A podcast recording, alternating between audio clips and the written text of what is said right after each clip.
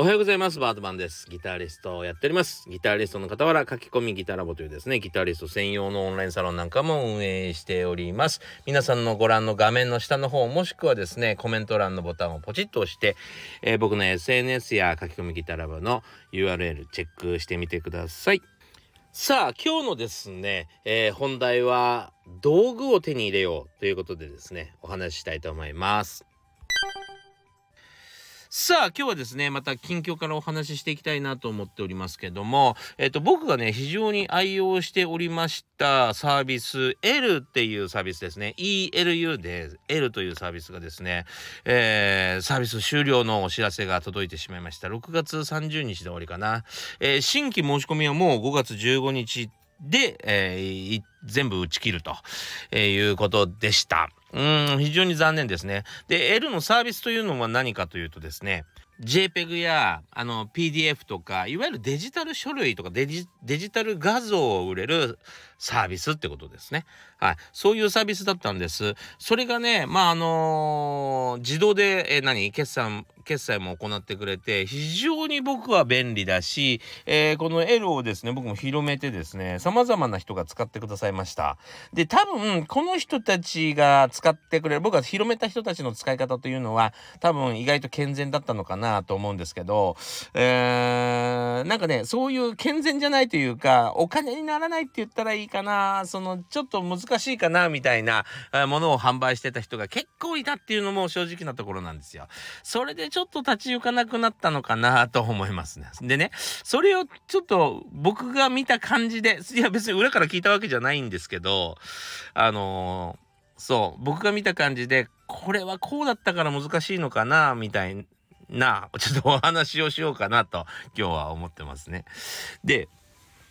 あのー、まあ僕はですね、えーまあ、今回本出させていただきました1日10分40歳からの早引き総合革命ですね。で、えー、これよりも前から僕はですね、テキストみたいなのをずっと販売してたんですよ。まあそれはもういろんなところのサービスでですね、えー、使わせてもらってたんだけど、えー、それがまあ自動的に行われるということで非常に便利だなと思ってエロを使い始めました。なので、えー、結構収益もあり、えー、なので L のスタッフさんからもですね、いや、あのすごい、えー、なんつうの、えー、販売数の多いお客様ですから特別にもうすぐ対応させてもらいますみたいなことも言ってていただいたりしてですね、えー、非常にあのお客様としても大事に扱っていただいたんですね。で、えー、だから売り上げがあったというのがまあ前提だと思います。で僕が紹介した人たちも、えー、かなり売り上げてたような気がします。はい売り上げはあったような気がするんですけどもあの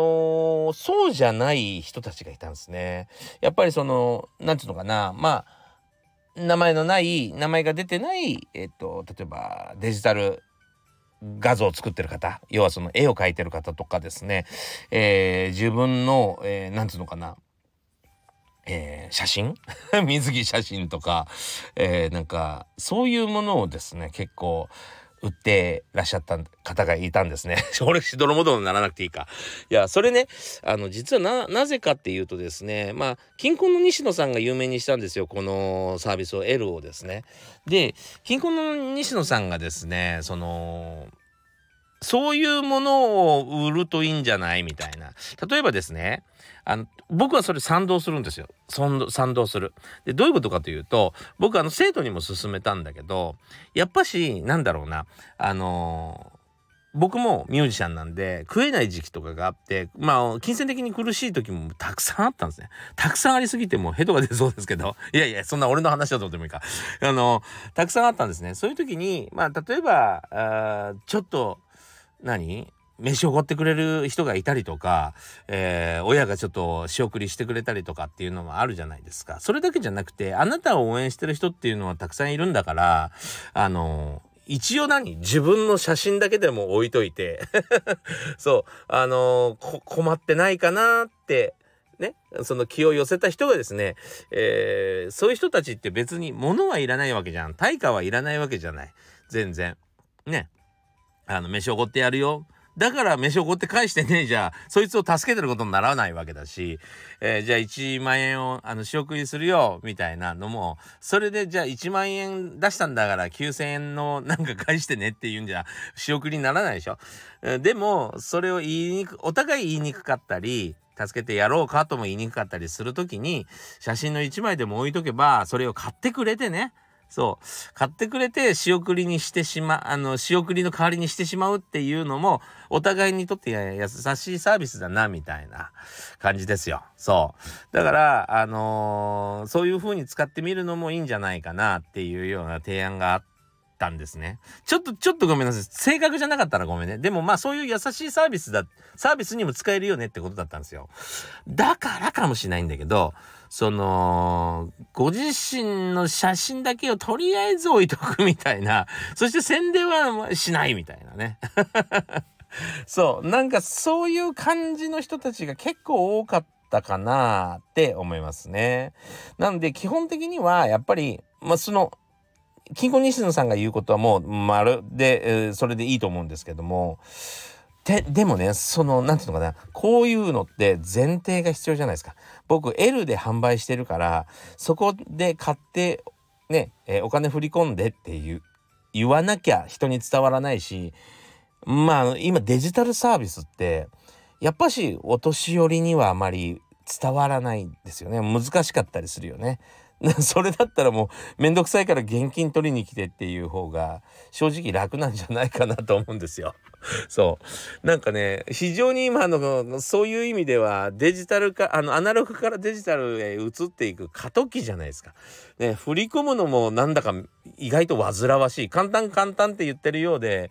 えー、意外と煩わしいじゃないですか。スマホの操作も結構難しいし、パスワードだの、だのね、あの、グーグルアド、なんだっけ、グーグルなんとかとかもね、難しいじゃないですか。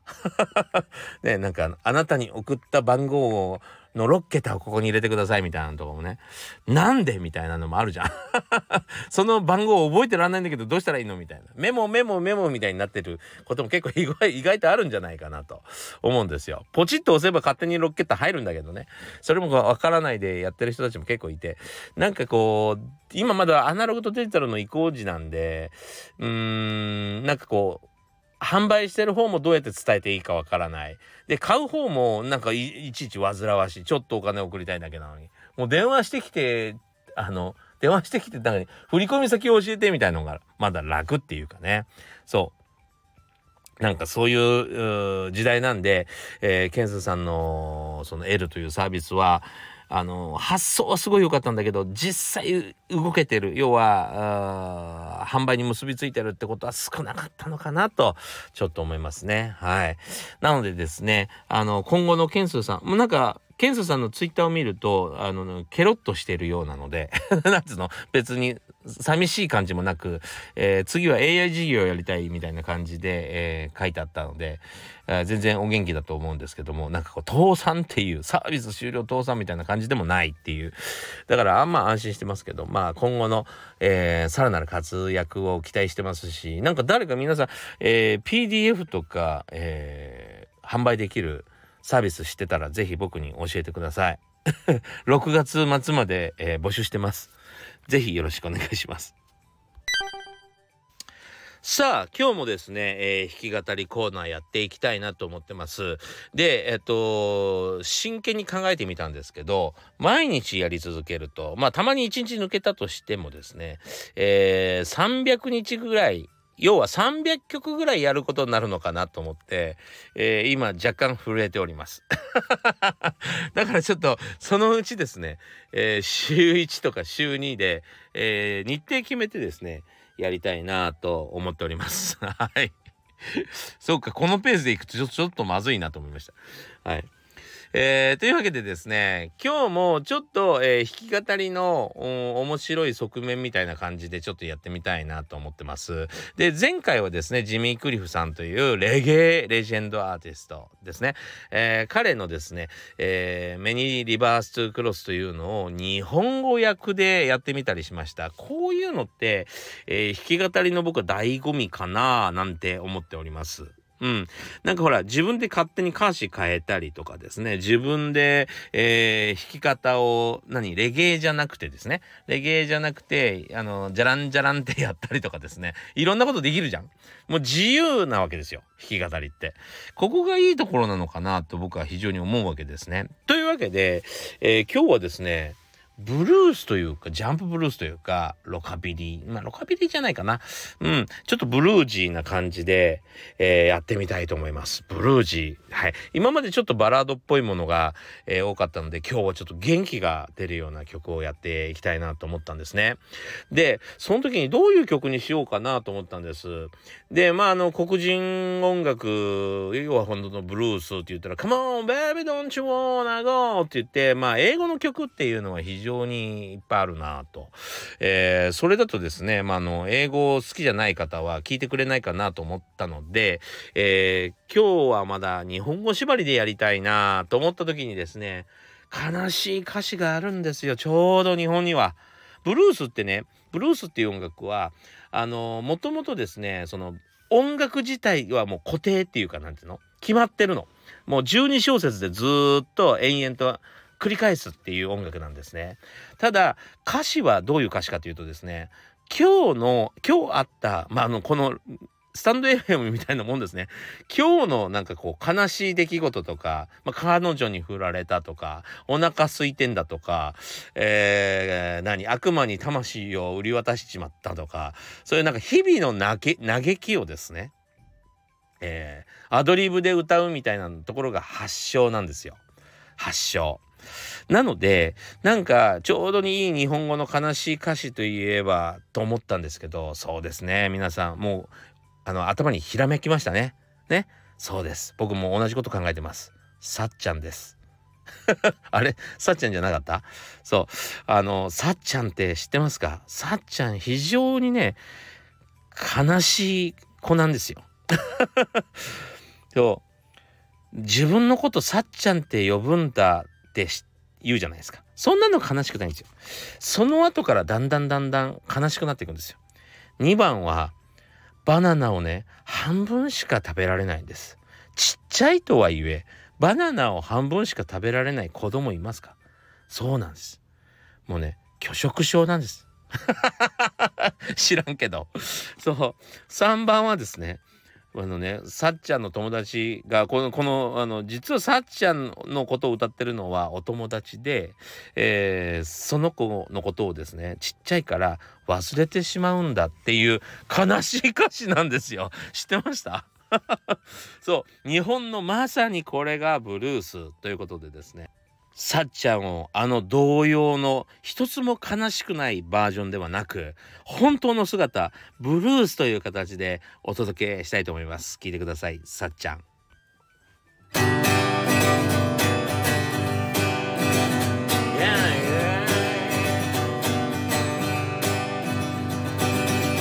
っちゃんはねさっちゃんって言うんだ。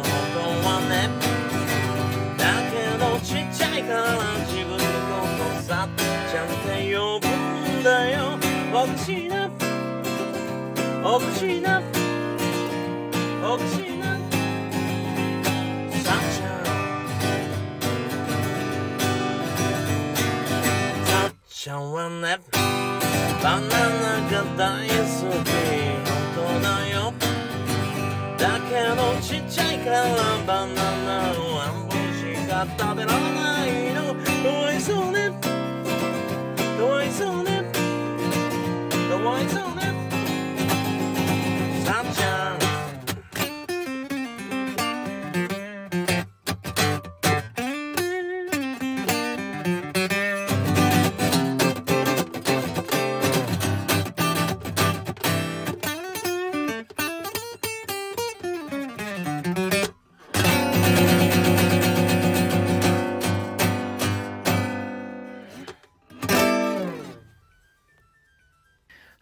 さっちゃんいかがだったでしょうか？これがさっちゃんの真の姿です、えー、というわけでですねこのコーナーでは僕の弾き語りだけではなく、えー、皆さんのですね弾き語りも、えー、ぜひご紹介しようと思ってますのでどしどし、えー、お便りよろしくお願いします。何歳からでも早弾きはできる。早弾きを諦めた大人ギタリストに夢を達成させた革命的な方法を詰め込んだ一冊がヤマハから発売。プロギタリストであり3.5万人 YouTuber 末松和人の1日10分40歳からの早弾き総合革命購入は Amazon 全国の書店にてさあ、今日もですね、深掘りやっていきたいなと思っております。道具を手に入れようということでですね、今日は本題やっていきますが、これも1日10分40歳からの早弾き双方革命、僕の著書のですね、えー、深掘りになります。えー、今日はですね、50ページ、えー、弦のゲージは1046みたいな、えー、お話からしていきたいなと思っております。で、えー、今日のお話はですね、意外といろんな人たちに伝わらない話なんですけども、え、ギターっていうのはですね、趣味趣向が強すぎるんですね。一層、えー、学校に置いてあるあれクラシックギターもしくはガットギターなんて言うんですけども全部がクラシックギターの形をしていれば、えー、みんなはですねもしかしたら上達早かったかもしれないんですね。そこがちょっとエレキギターの落とし穴もしくはアコギも結構いろんなかっこいいのありますね。の落とし穴でまああのあの色がいいとかあるじゃん。それに揺さぶられがちなんですけども実はですねギターというのは弾きやすいギター弾きにくいギターが存在します。そしてもう一つ言えばあなたに合ったギターとあなたに合わないギターがあります。えー、この話はですね、実はあの、僕のサロン、書き込みギターラボではですね、もうね、3年前から言ってるんですよ。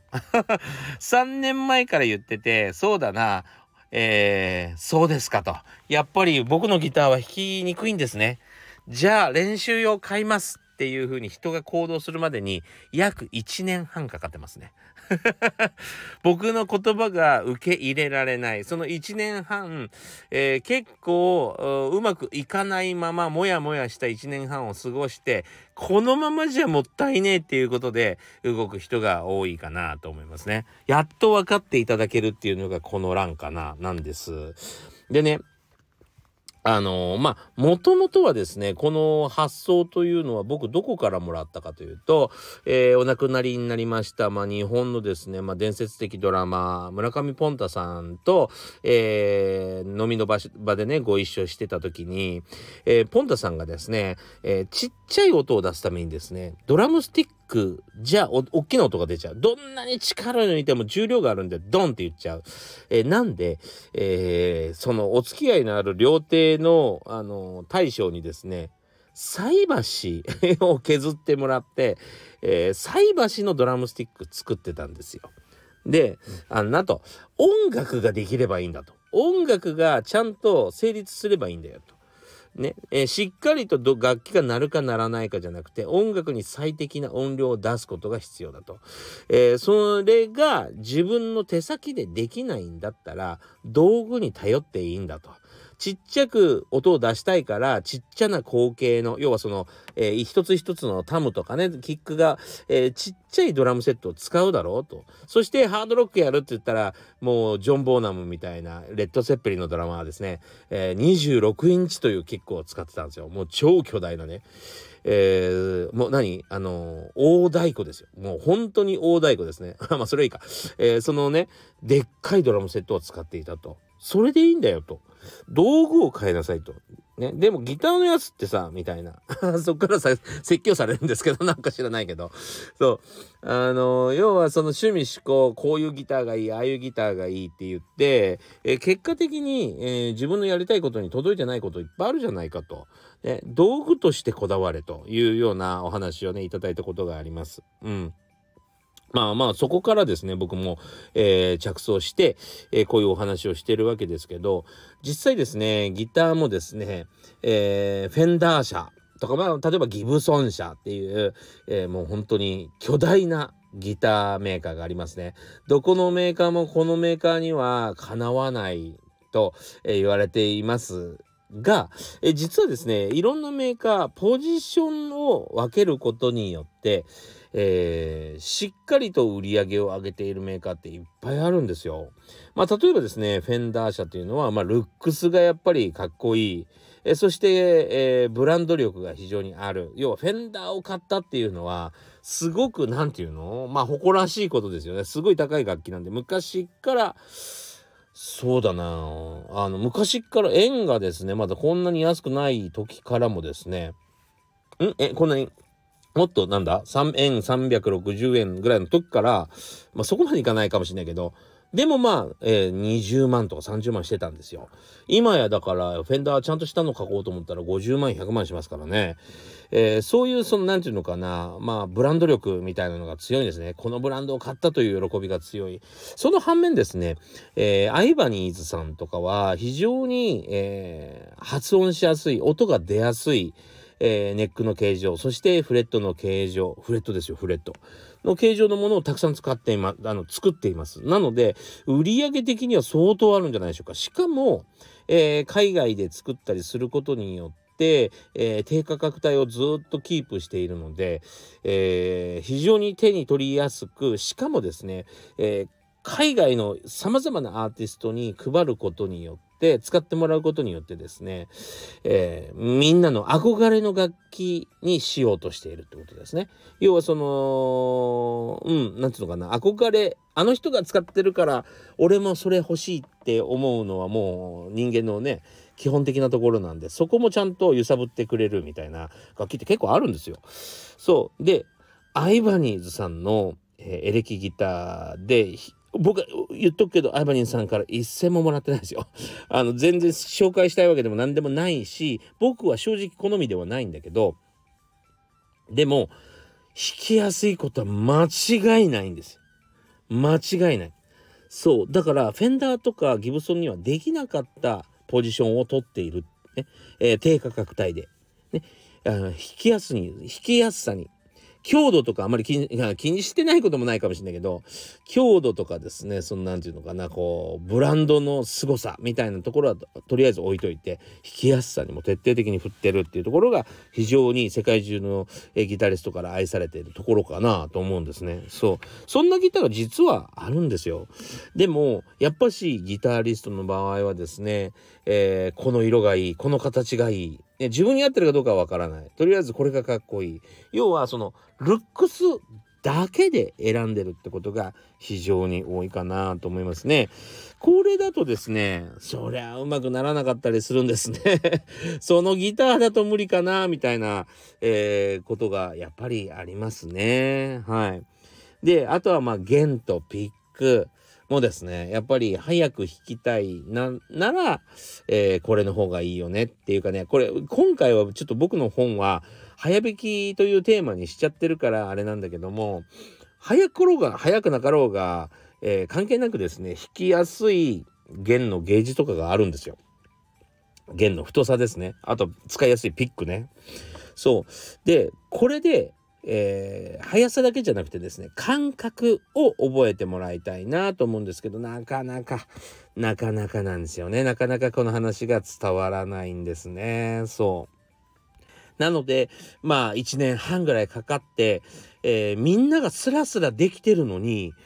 なんで僕だけできないんだろう。そうか、楽器かみたいなところに、え、たどり着くのに1年半かかるってことなんですよ。なのでですね、えー、本当に好きなギターとかあると思います。好きな色とか自分の愛機とかあると思います。で、それはそれで全然あの否定しません。ね、え、それは大事にしててください。でも、えー、自分の使いやすい、自分をサポートしてくれる楽器ということ、楽器というものが存在することもですね、これは忘れないでやっていただけるといいかなと思います。でね、人間って面白いんだけど、弾けるとね、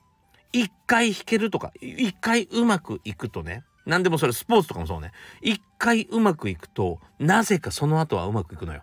何度でも繰り返せるようになったりする。意外と。でも、